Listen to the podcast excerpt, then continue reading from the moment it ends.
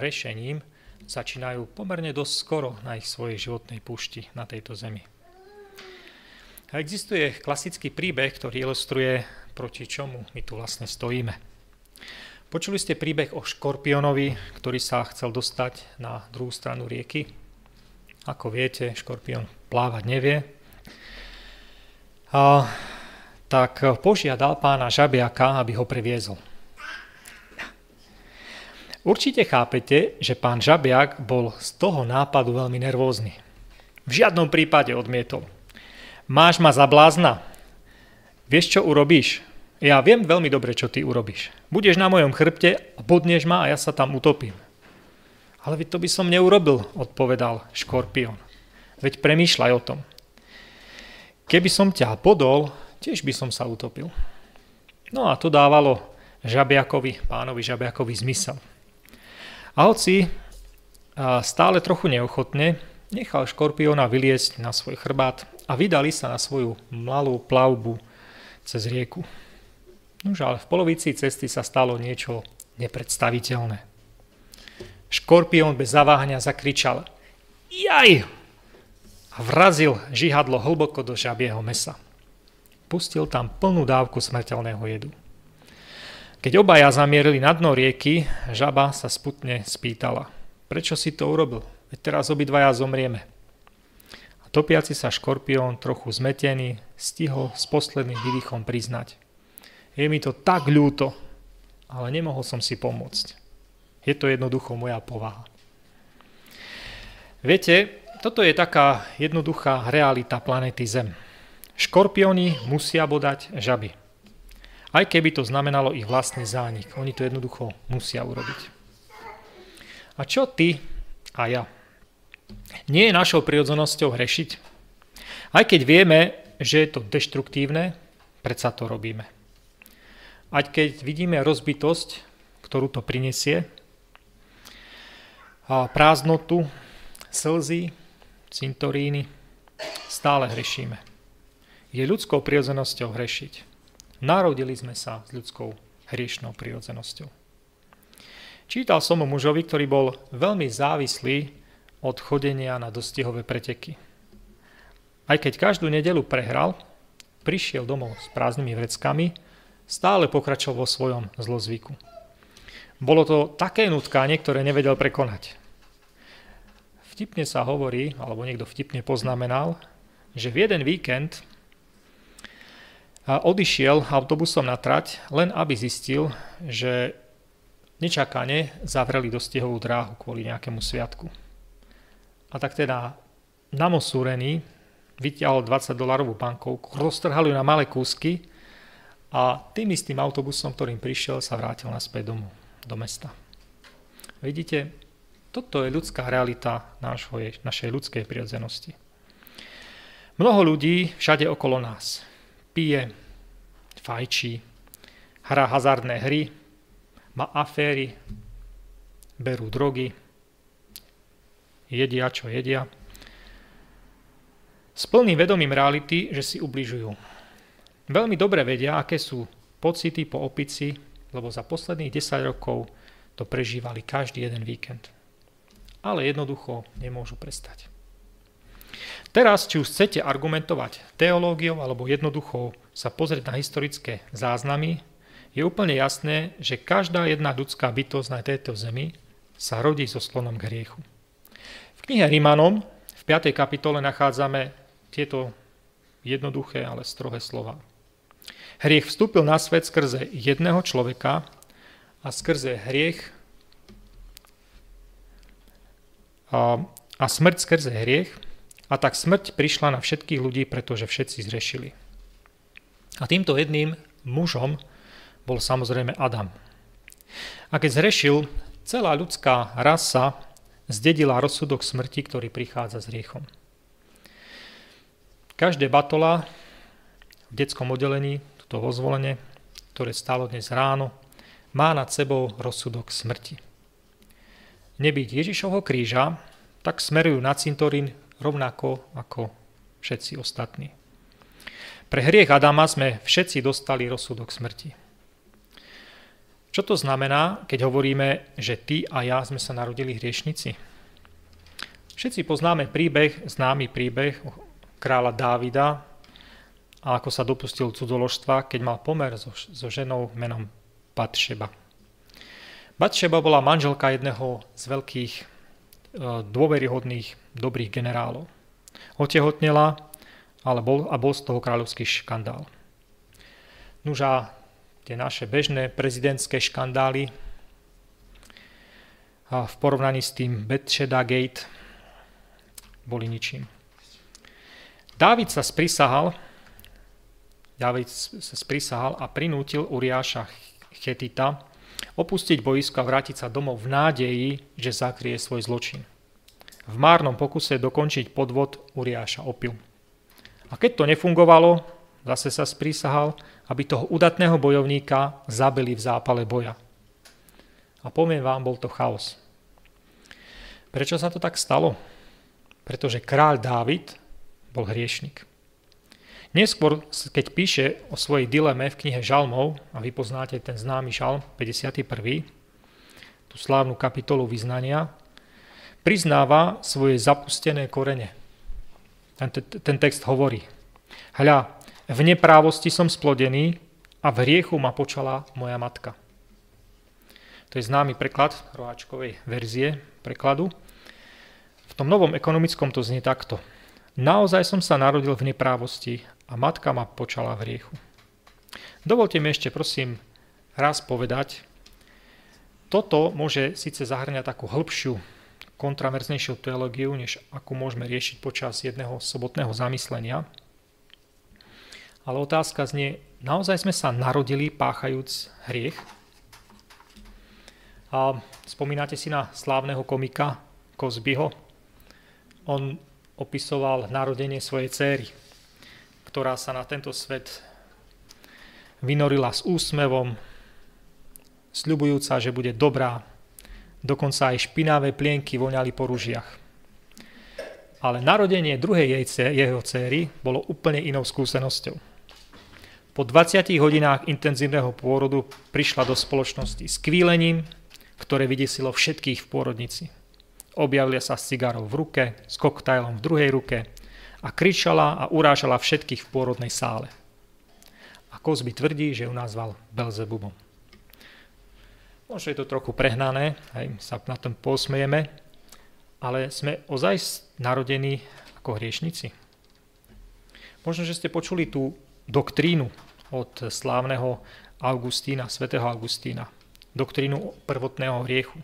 Ten učil, že sa nielen rodíme hriešníkmi, ale že sme aj od narodenia zodpovední za hriech. No a naši priatelia v katolíckej viere sa držia tohto piliera viery. Rád by som trošku pokorne, ale oponoval z Jakubovej knihy v 4. kapitole a prečítal 17. verš. A tak, kto vie robiť dobre a nerobí, má hriech. To naznačuje, že poznanie a porozumenie sú faktormi, pri páchaní hriechu. A Ježiš podobnú myšlienku vyjadruje v 9. kapitole Evanelia Jána, alebo aj v 15. kapitole Evanelia Jána, keď má alebo rieši dialog s farizejmi. On im hovorí, keby ste boli slepí, povedal im, neboli by ste vinní, ale pretože hovoríte vidíme, vaša vina zostáva. Pre tých, ktorí vedia lepšie, je neposlušnosť hriechom.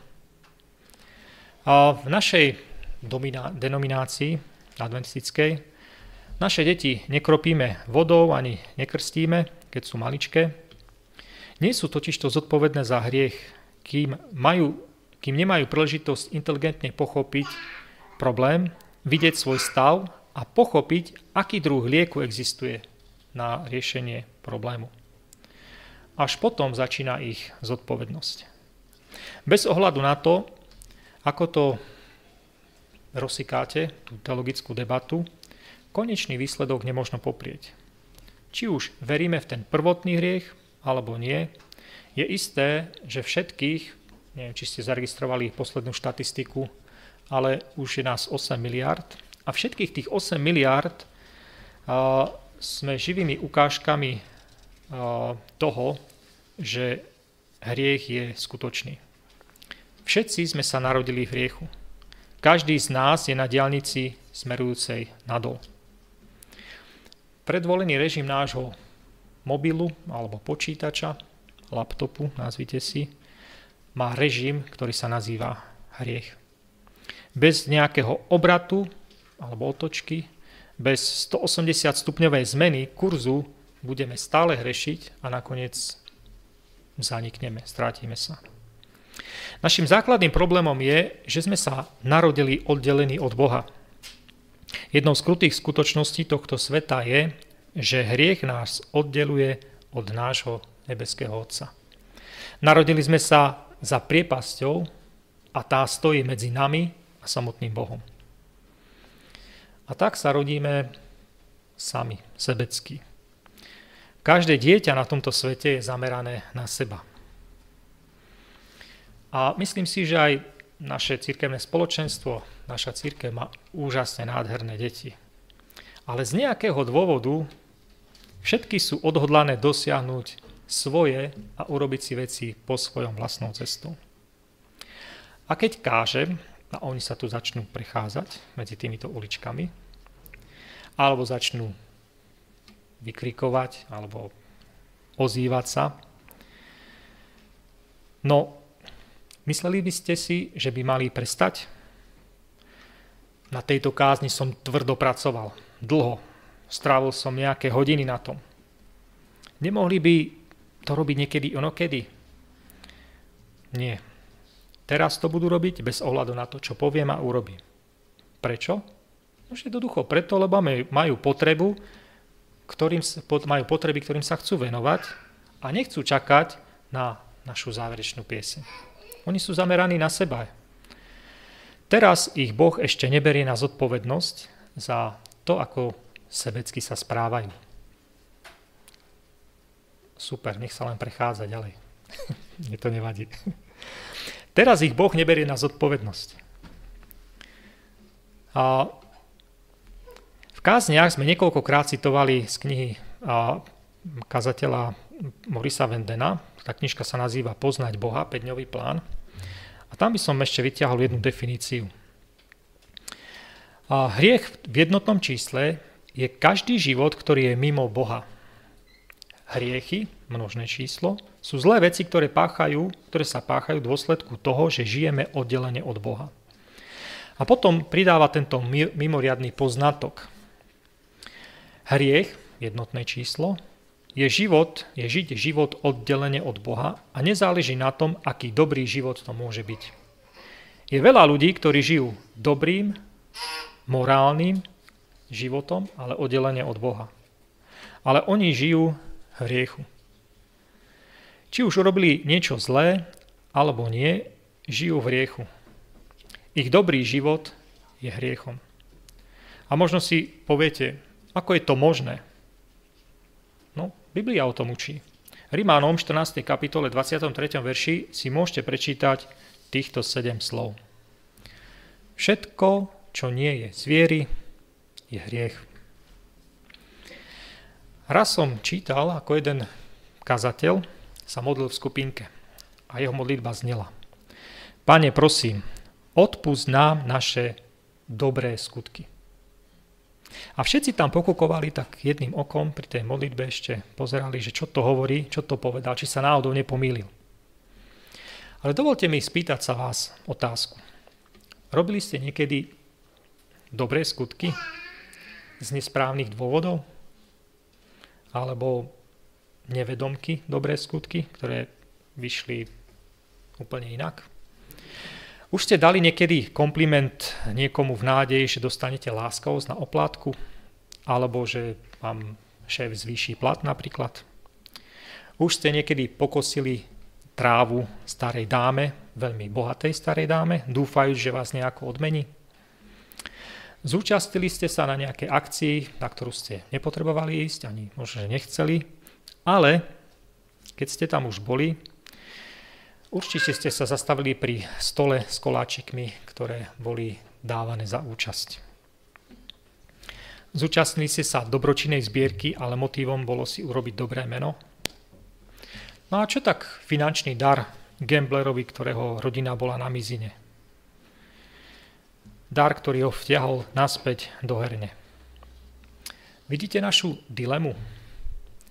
Naše zlé skutky sú hriechy. A dokonca aj naše dobré skutky sú hriechy. Sú poškvrnené, maľované s pokritectvom alebo sebectvom, ak sa konajú ve vzťahu k Bohu. Opäť si myslím, teda premyšľam na tou modlitbou toho kazateľa. Pane, odpúsť nám naše samoučelné, sveté, dobré skutky. Ale je táto naša situácia beznádejná? Ak je zlo zlé, a ak je dobro tiež niekedy zlé,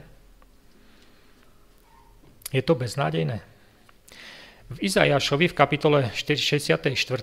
nám hovorí písmo, že aj naše spravodlivé skutky sú ako špinavé handry.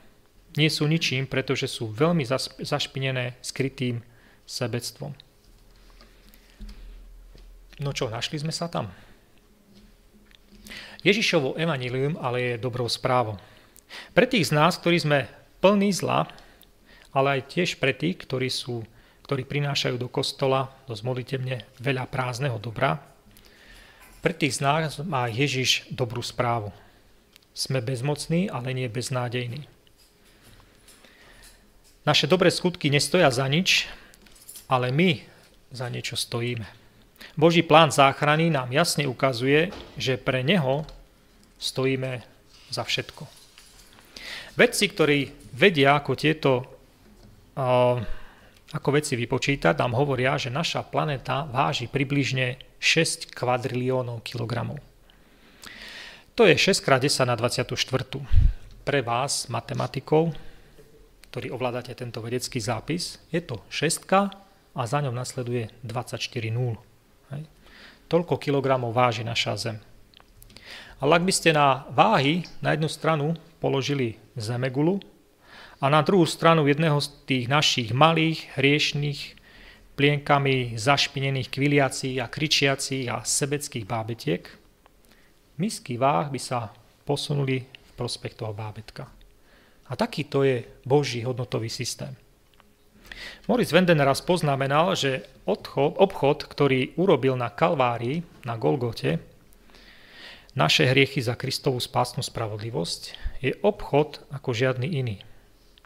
Každý, kto takýto obchod robí, je buď hlúpy, alebo, nám, alebo nás má neskutočne, ale neskutočne rád.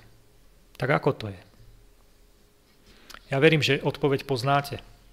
Golgota ukazuje, akú veľkú cenu máte pre nebo. Golgota ukazuje, ako veľmi chce Boh preklenúť túto priepasť medzi nami a Bohom. Ježišov kríž predstavuje najväčšiu cenovku, aká kedykoľvek bola napísaná. A aká má byť naša odpoveď? A všetko, čo robíme mimo vzťahu s Bohom, je hriech. Je jasné, že jediná vec, ktorú môžeme urobiť, je prísť k Bohu a zostať s Bohom. To je to, čo by sme mali dnešné do obede si uvedomiť. Byť s Bohom. Mať vzťah s Bohom, mať vzťah s Ježišom Kristom nie je všetko, ale je to jediná vec.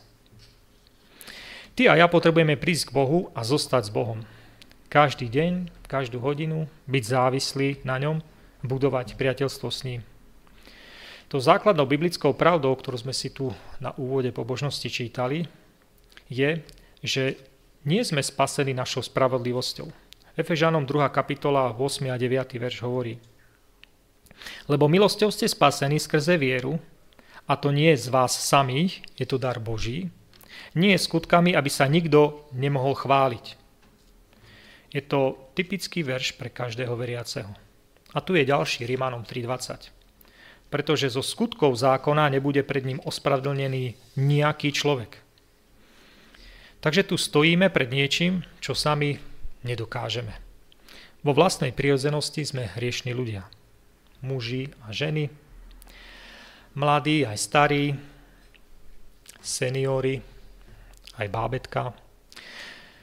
Sme hriešni vo svojich pudoch, sme hriešni vo svojich hriechoch a dokonca sme hriešni aj vo svojich pokusoch o dobro.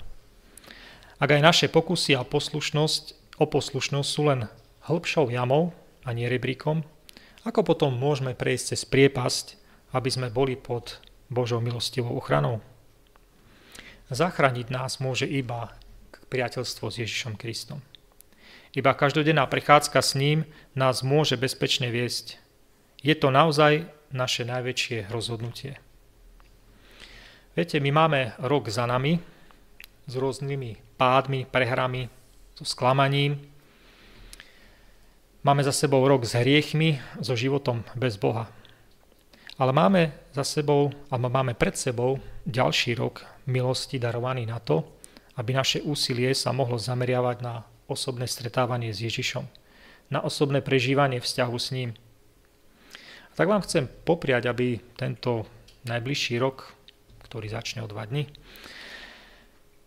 ste prežívali každý nasledujúci deň Božej majestátnosti majestátnosti, ktorú nám sprostredkoval jeho syn Ježiš.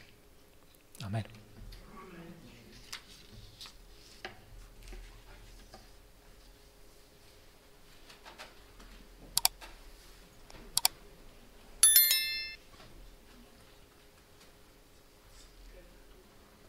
Ďakujem Rastovi za jeho kázeň, za jeho povzbudivé slova.